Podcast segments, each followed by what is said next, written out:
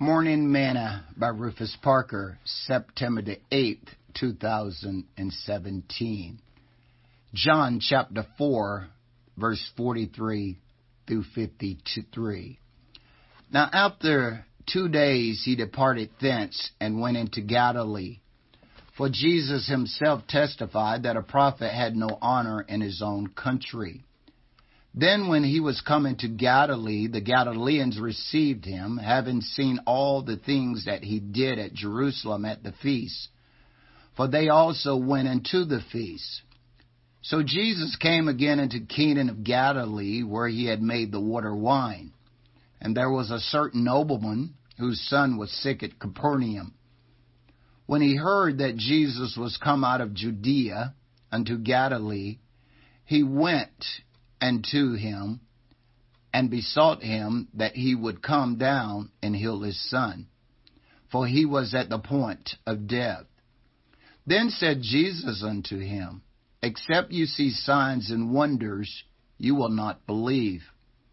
The nobleman said unto him, Sir, come down ere my son die. Jesus said unto him, Go thy way, thy son liveth. And the man believed the word that Jesus had spoken unto him, and he went his way. And as he was now going down, his servant met him and told him, saying, Thy son liveth. Then inquired he of them the hour when he began to amend. And they said unto him, Yesterday at the seventh hour the fever left him. So the father knew that it was the same hour and the which Jesus said unto him, Thy son liveth, and himself believed, and his whole house. John 4, 43 to 53. Today's morsel. I believe that the greatest hindrance to so many people's faith is their desire to see instead of just believing. Most people want to see before they believe. And even in the church, we hear comments that we need more signs and wonders so that people will believe. Yet the Lord told the rich man who requested that Lazarus be sent to his home to warn his brothers about hell, my wording, and Luke 16:31, and he said unto him, If they hear not Moses and the prophets, neither will they be persuaded though one rose from the dead. In today's passage, Jesus told the people, Except you see signs and wonders, you will not believe. Do you fall into this category? Is your faith based on seeing rather than believing?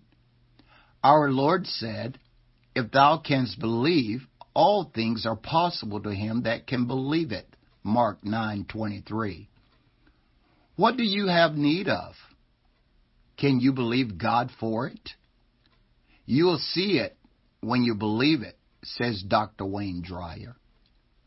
Sing this song with me today. I believe in a hill called Mount Calvary. I believe whatever the cause. And when time has surrendered and earth is no more, I'll still cling to that old rugged cross. Thought for today. You'll see it when you believe it. Dr. Wayne Dyer.